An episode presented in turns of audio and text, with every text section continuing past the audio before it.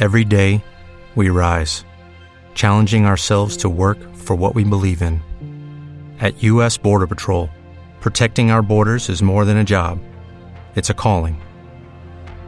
Agents answer the call, working together to keep our country and communities safe.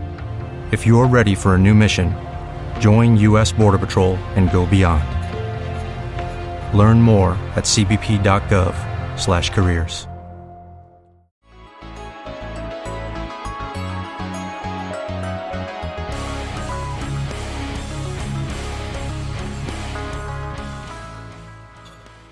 Hey, and welcome back to Success Made to Last Authors Corner. I'm Rick Tocquigny. This show is presented by Edward Jones, and our co founder, Tim Moore, returns to our studio today and will introduce our very, very special guest. Well, hello. Uh, thank you, Rick. Uh, this is Tim Moore, and I'm here with my son, Zachary, and we will talk about his new book, Mastering the Metal The Story of James Watson and Eddie Bravo. Zach is the principal author, along with James and Eddie. Welcome, Zach. Well, thank you for the introduction, as only you can in this very specific case. Oh, geez. Uh, well, yes. And, uh, um, and Rick, forget about it, right? Hey, listen, tell the Rick um, is uh, an author of yours as well. So you got two of your well, two of your authors. Time ago in a galaxy far, far away. That's you right. Know, um, unlike him, the uh, unlike you, I had I've not read every word he's ever written apparently. That's true. Hey, so Zach, just because it's always good for people who's listening to know a little bit about who they're listening to, uh, t- talk a little bit about yourself and start wherever you want. Um, you know, give them a little background, blah blah blah. All right. Well, I'm currently, if you can hear in the background, I'm skipping out on MMA practice. You guys have given me a, re- a good reason to not get punched in the head today, so I'll just do jujitsu later. I work at 10th good. Planet Austin here in town. Um, and that's how I got linked up with Eddie Bravo. Eddie is our black belt at the highest level, our, uh, as you would call a master in our system, and uh, or in any jujitsu system. He likes to just be called Eddie, but um, he's uh, he was trained under Jean Jacques Machado, and then from there, Jean Jacques came to America in '92. Eddie Bravo started training with him in the '90s. Eddie Bravo started 10th Planet Austin in 2003, and now we've made ourselves to where we are now. 10th Planet Austin has three locations. Uh, I work the front desk, help with sales, do a wide variety of things, um, help a wide variety of things, help deal with a problem customer sometimes. Um, but uh, you know, it's a it's a exciting existence down here, uh, all created thanks to Eddie, and then I got to write a book uh, about the boss, our boss here at Tenth Planet, and uh, it was a great experience to do so. Um, tell me about the um, the experience of writing a book in this in this day and age, especially about one of your heroes, Eddie Bravo? Well, um, we found a really good partner in Post Hill Press. Post Hill gave us, uh, you know, full license to do and say and uh, as we pleased with this project, and um, to be able to do something with Eddie. Uh, you know, the book has various things in it. You know, it has a biography to it, but there's also a kind of conspiratorial angle that is really, if you know Eddie Bravo, you can't go without that. So to have a publisher in the climate in which I was writing the book, uh, because now here we are, I kind of saw six months out, 12 months out, there's a certain amount of stuff that you'll be allowed to say in six to 12 months. And I've hit on the idea and I've hit on the timeline where I'm listening to podcasts and I'm um, hearing the stuff that they're talking about and so many of the themes that people are talking about right now uh, across the spectrum uh, because there are so many themes in the book as well um, that that hit on this moment in time. Thanks to again being a someone who's a part of such a large community here, I have a pretty good idea. Um, you know, kind of a journalist, Mark Twain or somebody smarter than us said, uh, a journalist uh, sits out in the pub and has a drink with the people. Uh, or no, a reporter sits out in the pub and has a drink with the people. The journalist has a drink behind closed door with the public official. So um, mm-hmm. I feel like I have a really good grasp on, um, you know, as an artist, to think of yourself as that.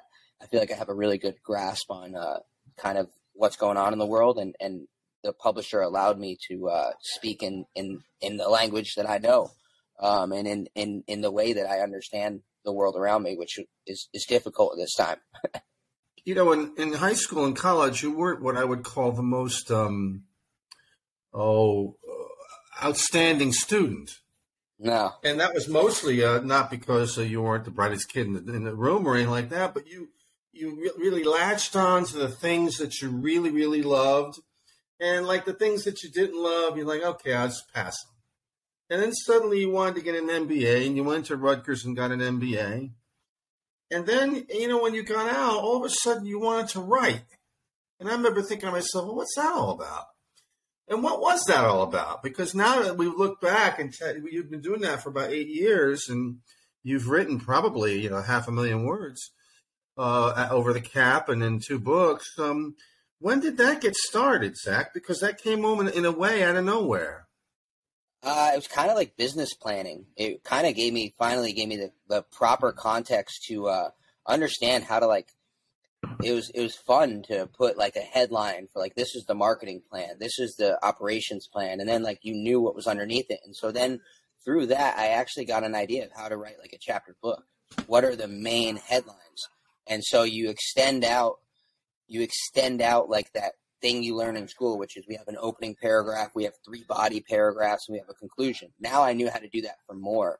And I've always learned from someone like Russ, uh, who we would come down to Austin to visit, or and you, Rick, you may actually know Russ through working with my dad. Um, yes, uh, you know Russ. Russ is, um, you know, he seems to know everything because he's read everything.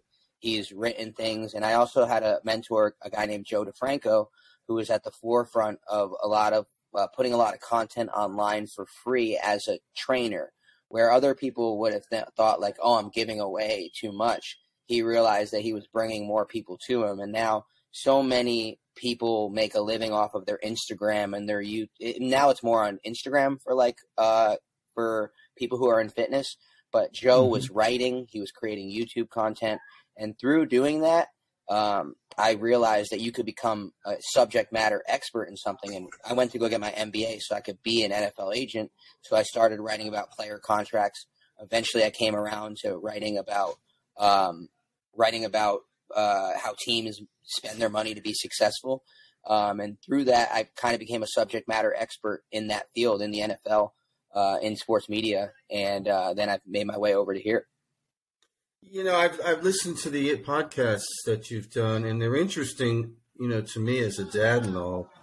You know, because you know you do all these things in life with your kids, and um, you know you don't have um, necessarily a, a, motive in mind other than to do good things that they'll enjoy, and maybe they'll, they'll help them in their development. But in each one of the podcasts, you mention Russ, uh, Russ Hall, and and Mike Blakely uh, Mike, of course, is a singer songwriter, but performs all over Central Texas, um, and has written twenty or twenty-five novels. some of which Willie Nelson, Kenny Rogers. Yeah, well, a book with Willie Nelson, a book with Ken, Kenny Rogers. Um, and as you know, Zach, I, you know I keep a desert island list of the twenty-five or so books that I would bring with me on a desert island, and Mike's, you know, Mike's got uh, two of on on the list. Yeah. Uh, which is high praise indeed. You know, right next to Hemingway and uh, F. Scott Fitzgerald and people like that. But I guess that's a long-winded way of saying. I guess I didn't realize until literally within the last decade that hanging around those guys had sunk in so much to you. Yeah, I mean, um, it's just an example. You know, it's just an example that you can see, right? And so when you uh, look back at your life um, and you wonder why you are the way you are, um, you begin to realize that not everyone had a bunch of books around the house. Like n- some people, they don't really live in houses that have a ton of books. Um, I've always lived in a house that has a ton of books through to today. My girlfriend's got a bunch. I've got a bunch. Um, you know, it's it's it's something that definitely made an impact on me.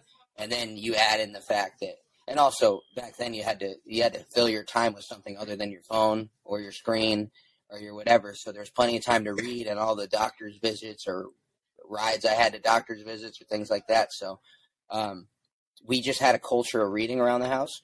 And then um, I always had a notebook, and I was always interested in sports, and I wanted to be on ESPN or Sports Center or whatever. Every kid, first thing they say they want to do once they realize maybe I won't go to the NBA, maybe I won't go to whatever.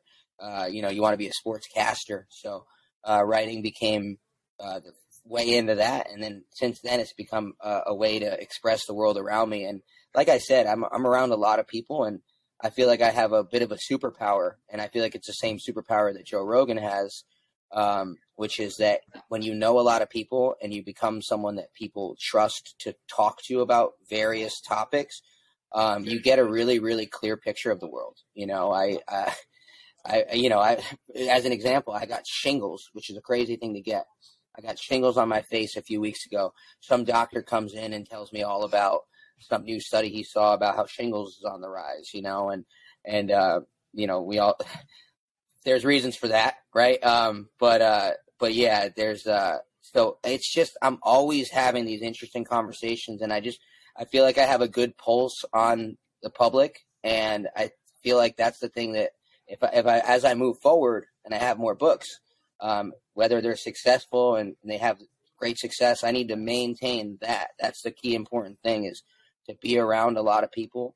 Um, and I've had these examples of, of how to write um, since I was a kid. So I feel like that's where my voice comes from now. Um, and those are the examples that kind of set me forth through to today. Through to today.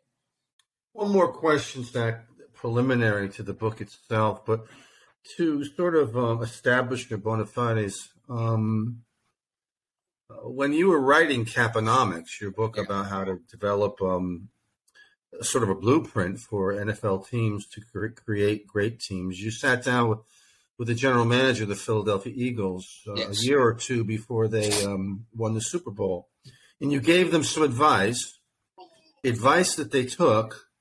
And most people in the media think that that advice, although they didn't know you gave it, um, um, had an awful lot to do with him uh, very quickly after that, winning the Super Bowl. I don't think I've hyperbolized that. If I have, you can push back. But talk about that advice because it's um, really quite amazing when you consider. I think at the time you were probably what 25, 26? Yeah, I was 25. Uh, the Eagles were in town playing the Jets in their final preseason game in 2015. There was a guy named James Harris. He was the chief of staff, and he was Chip Kelly's right hand man. Chip Kelly had just become the general manager, and at, he was already the head coach. He had just also become the general manager. Um, but this is an organization that like really, and they have a ton of stability. They got rid of Chip and they brought new people in, but it was the same kind of regime. They'd already done this experiment with Andy Reid, and then they brought in Doug Pederson, and so they basically just looked at what have we gotten before, and these are good organizations, right? Like Hey guys, it is Ryan. I'm not sure if you know this about me, but I'm a bit of a fun fanatic when I can. I like to work, but I like fun too. It's a thing. And now the truth is out there. I can tell you about my favorite place to have fun. Chumba Casino. They have hundreds of social casino style games to choose from with new games released each week. You can play for free anytime, anywhere. And each day brings a new chance to collect daily bonuses. So join me in the fun. Sign up now at ChumbaCasino.com. No purchase necessary. VGW. Void were prohibited by law. See terms and conditions. 18 plus. What have we gotten before? They have a blueprint that almost worked. They almost won the Super Bowl with, you know, they went to the NFC Championship game uh, five times with Donovan McNabb. And when you look back at Donovan McNabb, he wasn't like an all-world kind of quarterback. He was no. he had he had good skill sets. He was he wasn't that accurate. Um, he was mobile, but he fit what they yeah, did. Zach, Dak Prescott would be a really good analog to uh, to him. A that guy who's good, but never, you know, never going to get to the top of the mountain. But I mean, that's Dak's right. Dak's more productive than Donovan was, right? And now, yeah, so that's probably true. That's probably true. So it, it, for sure, because the game's changed though too. But point being on that is like they, you can see how money is spent, and you can see if you can get like a rookie contract quarterback that has the skill set you need, which is accuracy, you know, obviously intelligence, uh, mobility, and you can put him in the similar West Coast offense that Andy Reid ran, then Doug Pederson, and then that they currently run through to today. Um, you know, they've they went to the Super Bowl with Carson Wentz uh, as their quarterback, but they made it there with Nick Foles, their backup. Then now we're in the present moment where they got rid of Carson Wentz and they moved on to Jalen Hurts. Rather than invest a ton of money in someone just because he was your first round pick, they moved on from the guy and now they have Jalen Hurts and he's an MVP candidate type of player. But point being is that if you put the right coaches in place, if you have the right offensive coordinator, if you have a low cost uh, quarterback, if you have a good offensive line, if you invest some of that money in the people who are going to catch the ball for that quarterback, um, and then you disrupt the other team's offense by putting somebody back there who's uh, putting someone on your defensive line, putting a group of people on your defensive line who are going to disrupt the quarterback's ability to throw, and it's a pass-based game. So I just I understood the way that people were spending money, um, and I sat down with these guys, uh, had those conversations, and just watched since then as an already good organization followed along with with some of the things that I believed as well. I think you I think you said uh, somewhere in the book that no no team, only one team in the uh, salary cap era has won the Super Bowl, and that was um, uh, Peyton Manning uh, won the Super Bowl uh, what? With with a with a quarterback making more than ten percent of the salary cap.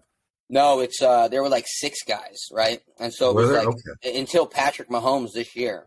But Okay. Patrick Mahomes is an all-world MVP kind of player. We're talking about guys who are generational talents. So the most expensive guy prior to him was around 13% of the cap, Steve Young on a 1994 49ers team that did a bunch of stuff in uh, November of 1993 to avoid the salary cap that was coming the next year. So they like moved a bunch of money around to make sure that they could fall under. So there was some extenuating circumstances there and then continue that down. Point being that the point you're trying to make, Dad, is that is that we've got six quarterbacks who have won now seven who have won Super Bowls making over 10% of the cap and they're all like Hall of Fame kind of players. You know, it's the Manning brothers and Eli. You can have an argument whether he's an Hall of, Hall of Famer. Those were also two like pretty weak Giants teams as well. So it was it was an odd. It was almost a, a happy accident that they won. Yeah, and then But- after he got paid, the Giants couldn't win again. Yeah, so it's it's um you know the it, it I found the patterns for success in the sport and uh, pretty quickly and and got a lot of respect for it and a lot of uh, attention for it and and it was uh you know those are that's really what got me through to today and, and proved that I could take on a project like the one that I just completed and will have coming out next week. Well, speaking of which, how did this thing come about? Um, I mean, I know the story, but the people listening don't. Uh, I was very interested in the COVID story, so I was like constantly. I, I was taking notes on everything, and Curtis gave me. Uh, Curtis is my black belt here. Um, he's our uh, Moonhead, our, our owner here, and he's Eddie's right hand man. We were just we would have con- conversations about like I just needed something to put my energy into creatively um, because I I moved away from the football stuff and I, I, I wasn't sure what was next and and uh, you know I, I started with a book proposal. Curtis and I spoke. I started with a book proposal. Uh, eventually put it in Eddie's hands. We got it to Post Hill Press. Took a few months making sure that the contracts uh, were uh, you know what we needed them, and then I I that was about a six month to a year process uh, through all that. A lot of note taking, knowing where I was starting to go with this, and then in January of last year, I flew out to L.A. and then I basically wrote the book uh, through the prism of that trip, and I and I crossed between my trip and my time there and the experience of being in LA in January of 2022, which was a unique experience. Um, and then uh, I write, you know, about Eddie in the present moment, and then I go back in time and I have James explain Eddie and their past together and and and wha- what brought them both to the current moment, and I and I get to tell a story of friendship and brotherhood that also carries us through to why is Eddie Bravo who he is today, which uh, a lot of people are going to be interested in because of uh, the Bruce Lee nature of, of who he is to this generation. When um, you must have learned something from Russ, maybe a little from me too, because you know how much we've talked about the first page test in any book. Yeah, Don Imus, Don used to call it the first paragraph test. Uh, and, and the notion being, uh, for those who don't know about it, that if the first page doesn't grab you, pick up another book. And um, the first page and the first chapter of this book is just fabulous. It's just, I mean, it's It grabs you. after I after I read it in first draft. Well, I called you, Zach, and I said to you, "Jesus, what are you doing? Channeling Hunter S. Thompson?" And you said, "Yes." And I remember thinking to myself, and I didn't follow up on this with you. Well, when did you read Hunter S. Thompson? I remember that. Uh, I have uh, I think that's Fear and Loathing on the campaign trail. So I've read, as I have with many books, I've read about seventy five percent of it. Uh, I'm the worst with that. I get excited about something next, but I've read most of that, uh, and then I have uh, some of his like uh, just shorter stuff. And now I'm currently actually reading In Cold Blood because now that I have the book done, Mm. I have this ability to kind of now look at the kind of style of writing that I have.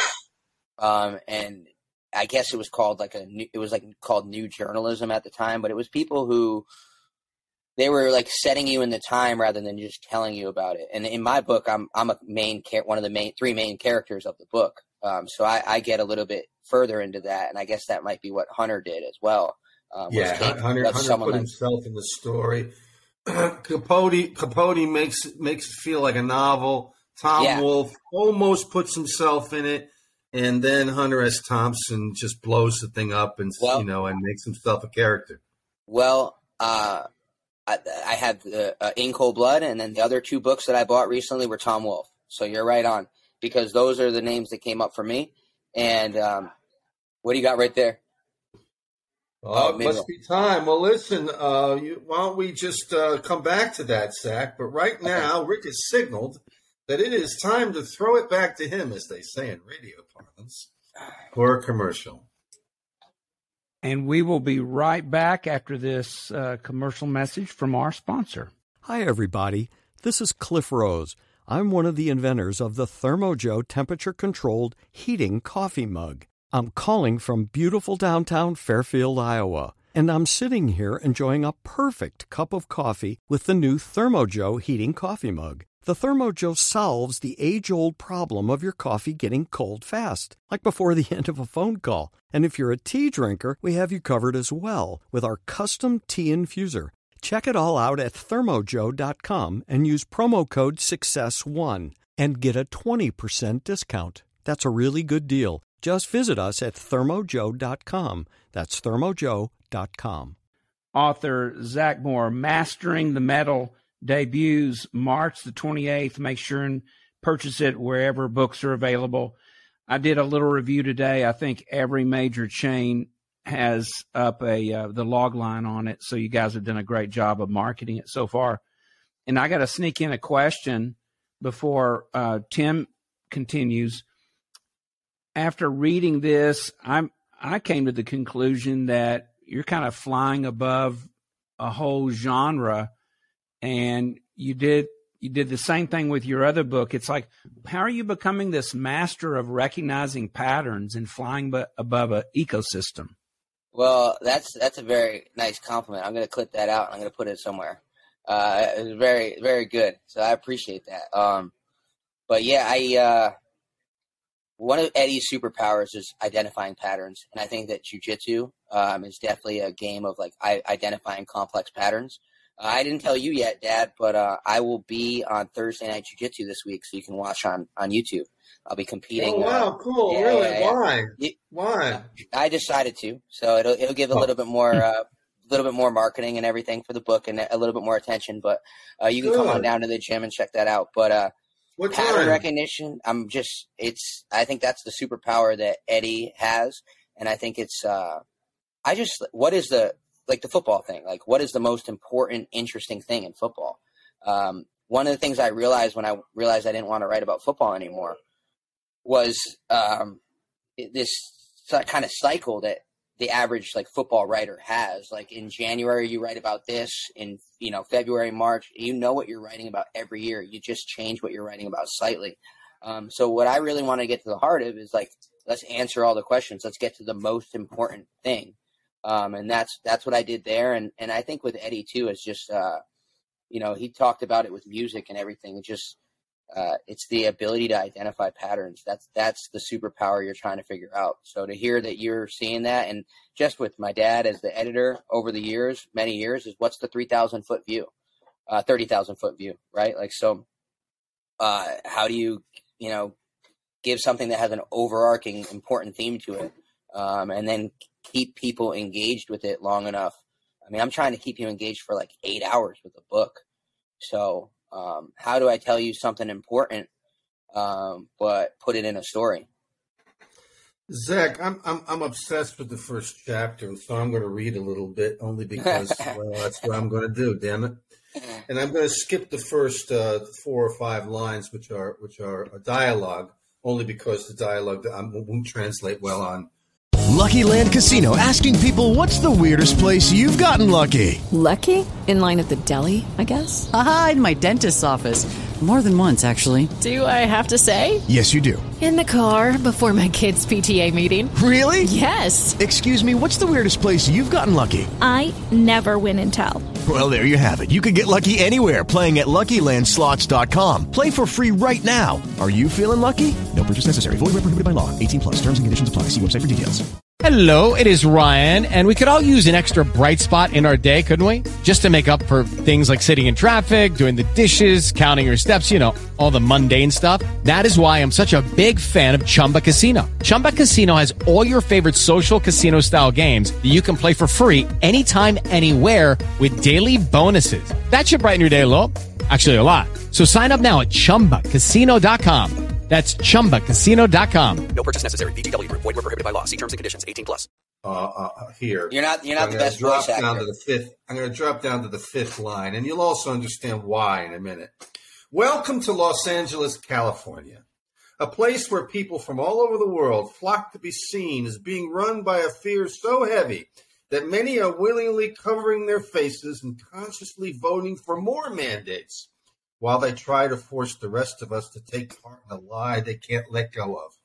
Cover my mouth. Stick it in me. Tell me what to do. Govern me harder. The only uh, drop down a few more paragraphs, making a comparison. The only people in Texas that seem that seem to still hold on to masks are the politicized administrators in charge of the big city public schools.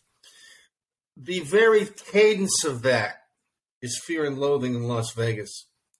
Uh, uh, and uh, of course, um, it doesn't exactly. Um, it does a pretty good job of um, uh, of letting a, a few of the themes of the book sort of get out there immediately. So talk about that, the, the obvious themes there, but some of the others that begin to weave its way into this book. So I mean, one of the biggest takeaways was like there was like 90% mask compliance outside in LA when I went in January 2022. So I later, again, I think to quote like Mark Twain, it's like uh, travel makes you uh, travel gets rid of all of your bigotry or all of your you know it makes you just know more about the world obviously right?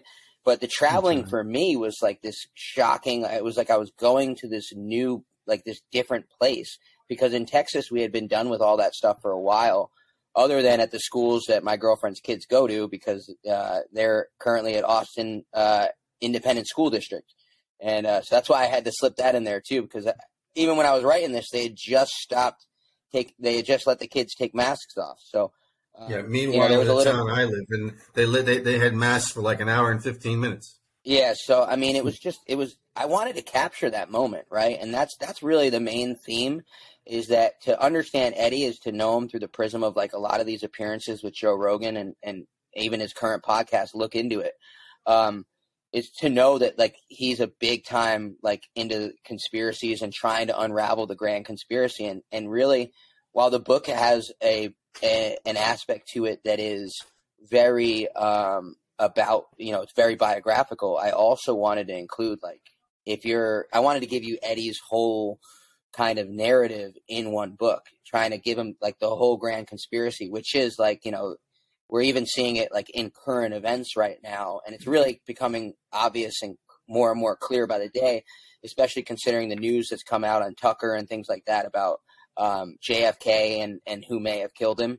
Um, so the whole narrative is kind of an explanation of how has our system been co-opted by money or by the central intelligence agency. Um, i even just give you like really an understanding of like the military industrial complex. After world war ii there were 3 million uh, military jobs. And so there's no politically feasible strategy to get rid of 3 million jobs. So we've kind of been in this constant state of looking for the next fight forever. Um, and a lot of times when you tie the CIA into it, there's a lot of drug trafficking involved in those. It sounds so crazy to say this, uh, but it's it's it's what needs it's the truth. But there's a lot of uh, drug trafficking involved in like the Vietnam War, and the Iran culture, uh, Iran Contra, and it's not like Republican or Democrat. It's like a Republican Vice President George H. W. Uni- Bush, the Uniparty, the the Uniparty. Uniparty, George George H. W. Bush, uh, the CIA, former head of the CIA is the VP.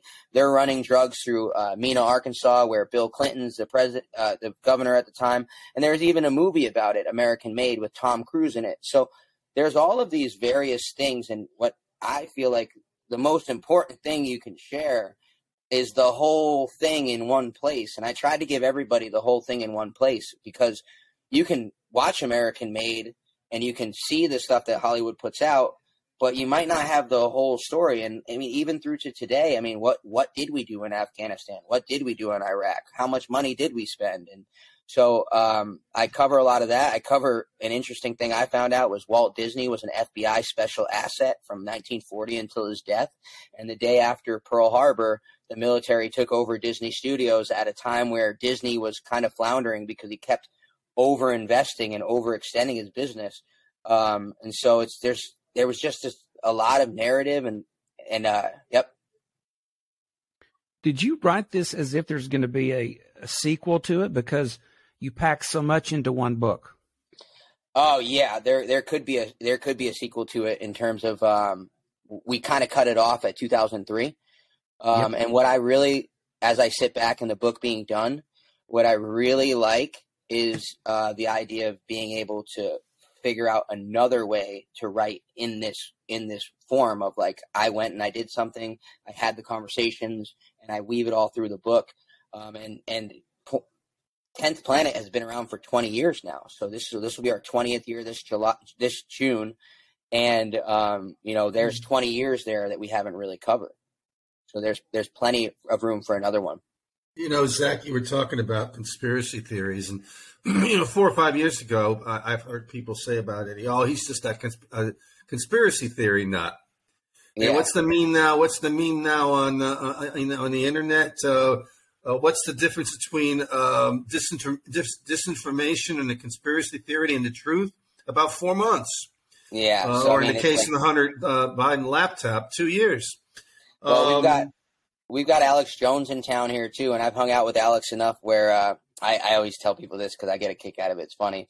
Last time I saw him, he's like, "Hey, good to see you again." So I'm on good to see you again terms with Alex Jones. But every time I, every time I, I'm not, I'm not sure how much I would publicize that, but that's okay. But- but, uh, so that's why America's America, you know.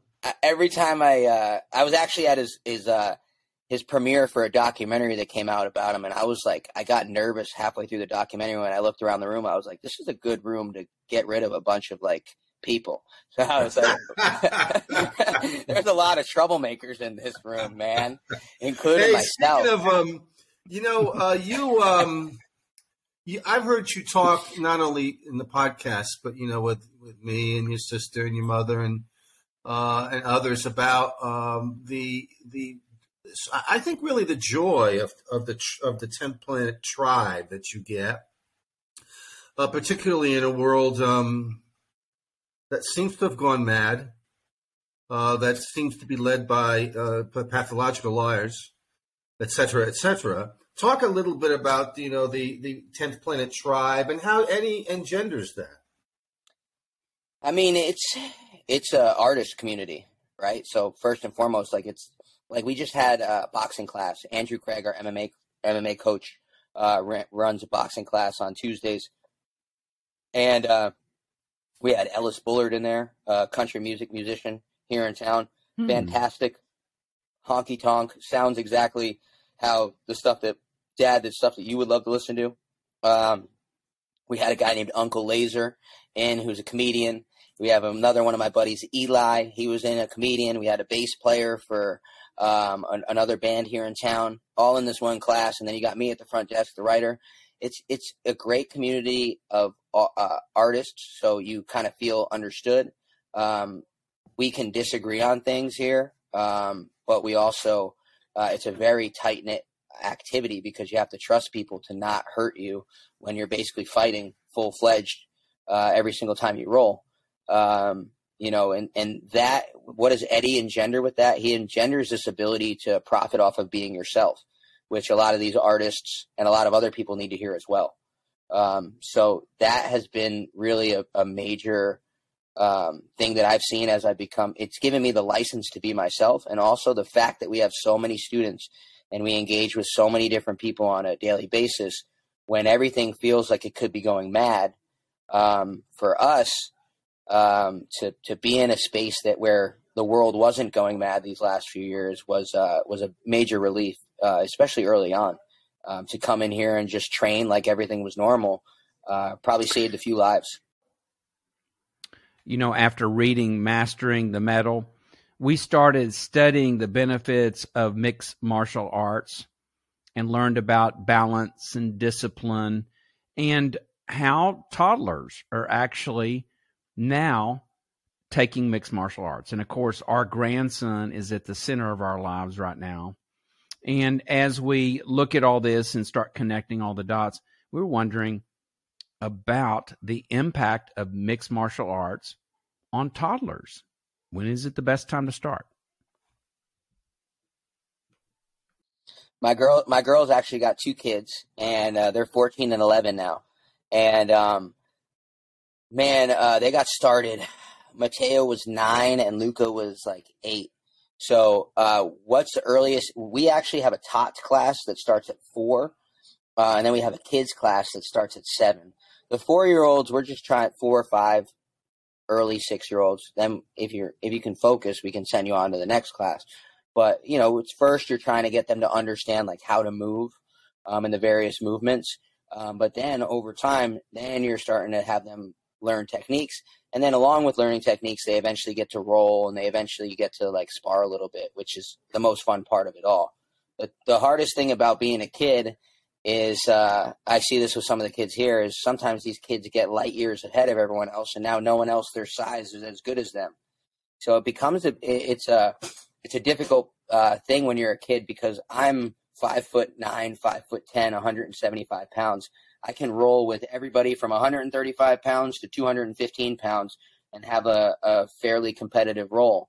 Um, you know, it's it's it's it's the most fun thing you can do, and that's kind of one of the interesting things too. Is that like it's it's like an adult sport almost too, in a sense that we're all out here like trying to stay in shape.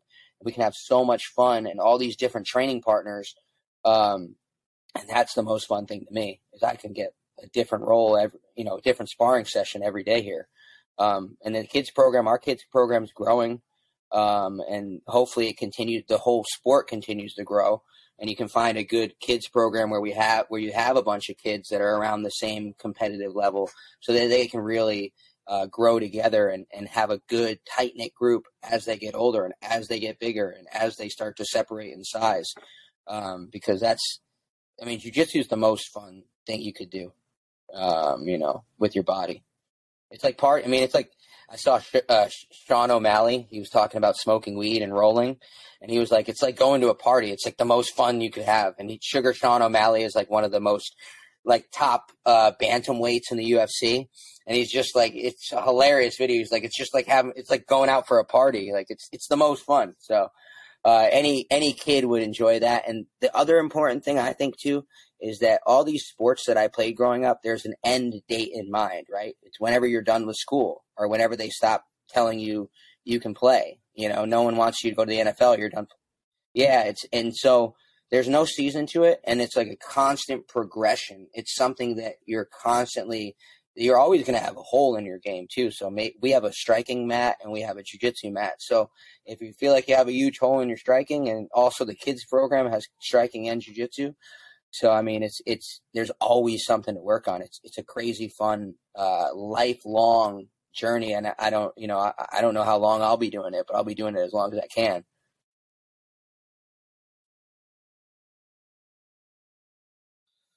Um, the book's such a book is such an undertaking that uh, it reminds me of the mindset that I had like around like sports, like really hard nosed and like really like almost sometimes like you're like jamming your head up against the wall like that. It's a very like put your head like grind your teeth and work kind of kind of endeavor sometimes.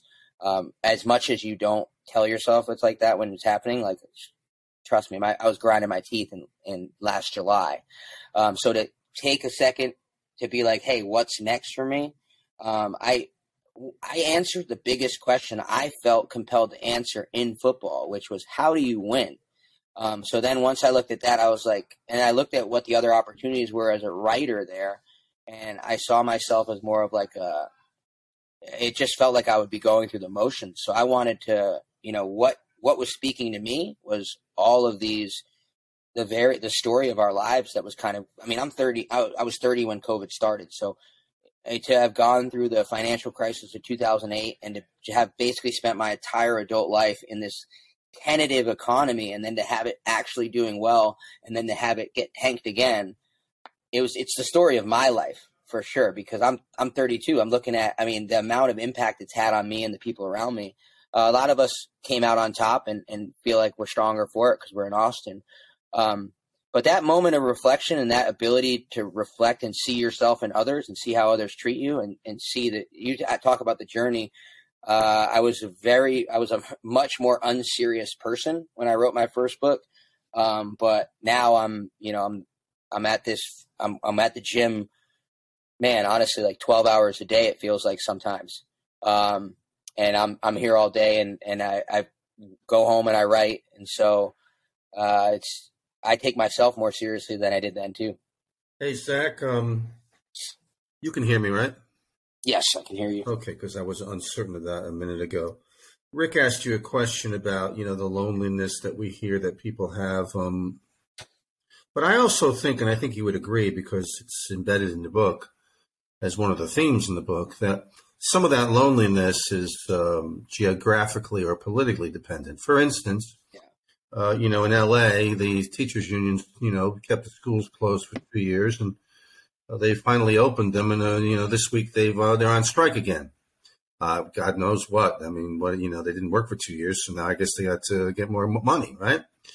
Um, but that those we we didn't have the kinds of experiences that our friends in um, in other places did, uh, like like in New Jersey, being being cooped up all the time. We weren't cooped up Talk about talk about uh, you, you, know you, your experience of being in Texas and then being in LA and and some of the things I just mentioned. Well, in Texas, uh, we opened back up.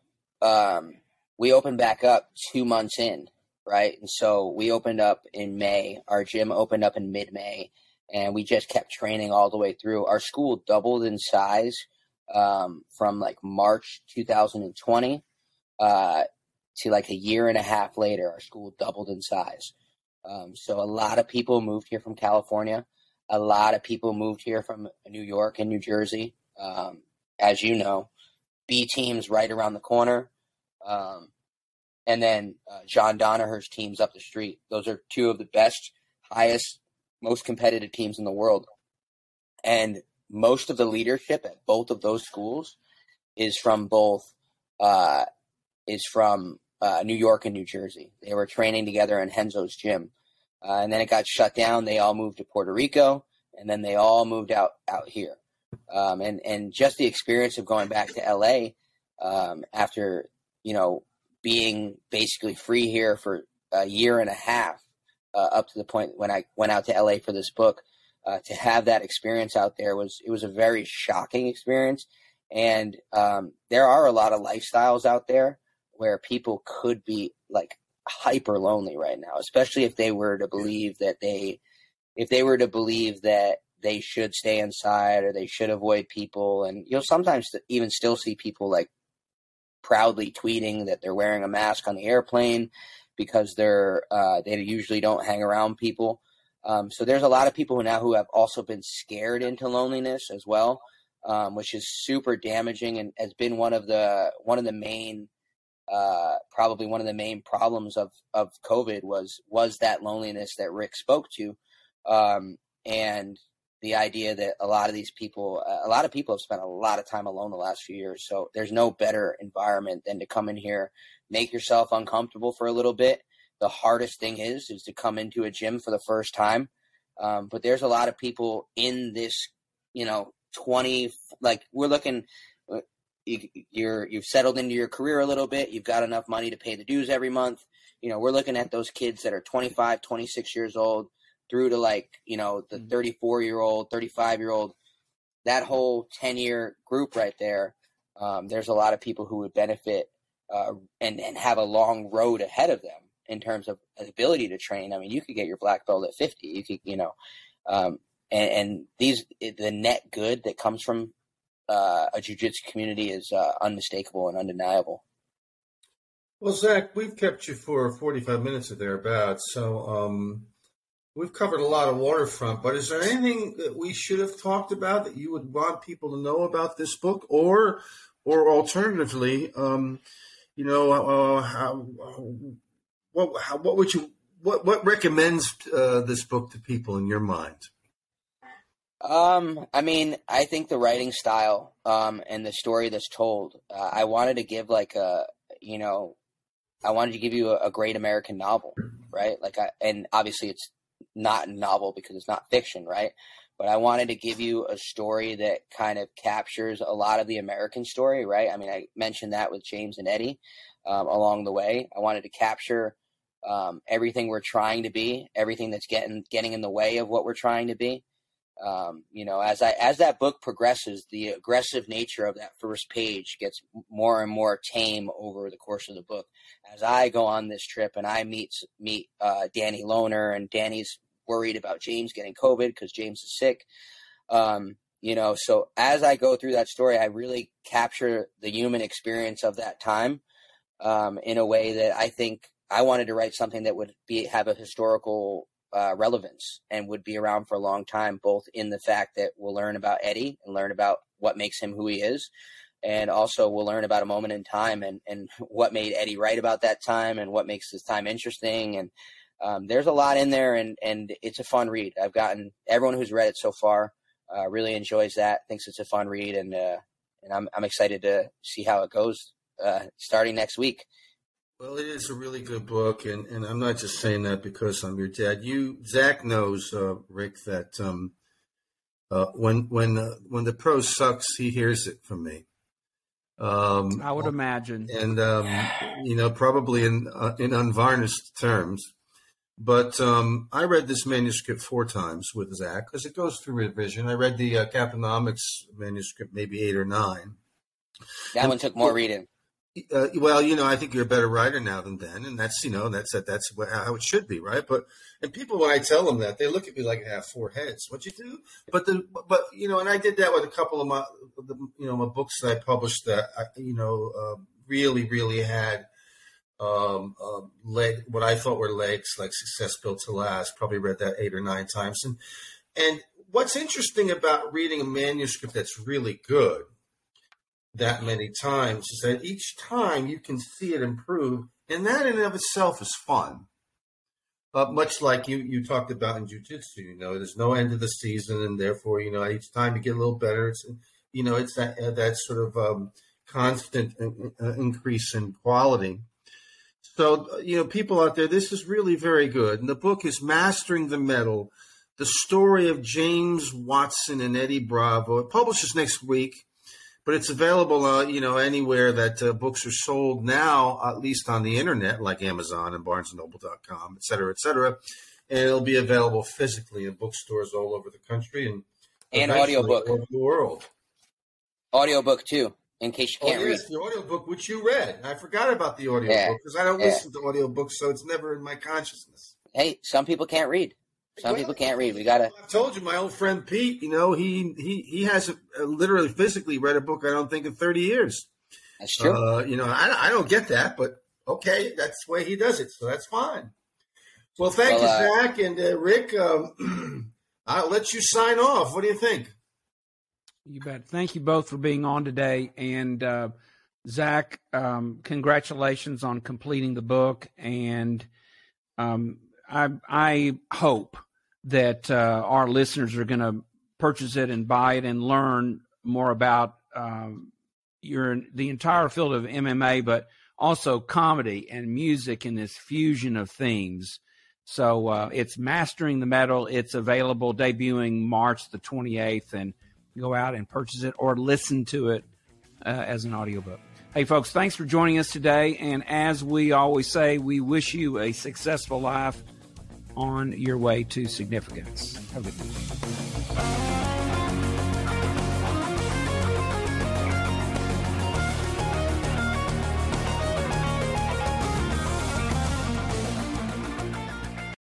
Lucky Land Casino asking people what's the weirdest place you've gotten lucky? Lucky? In line at the deli, I guess? Aha, in my dentist's office.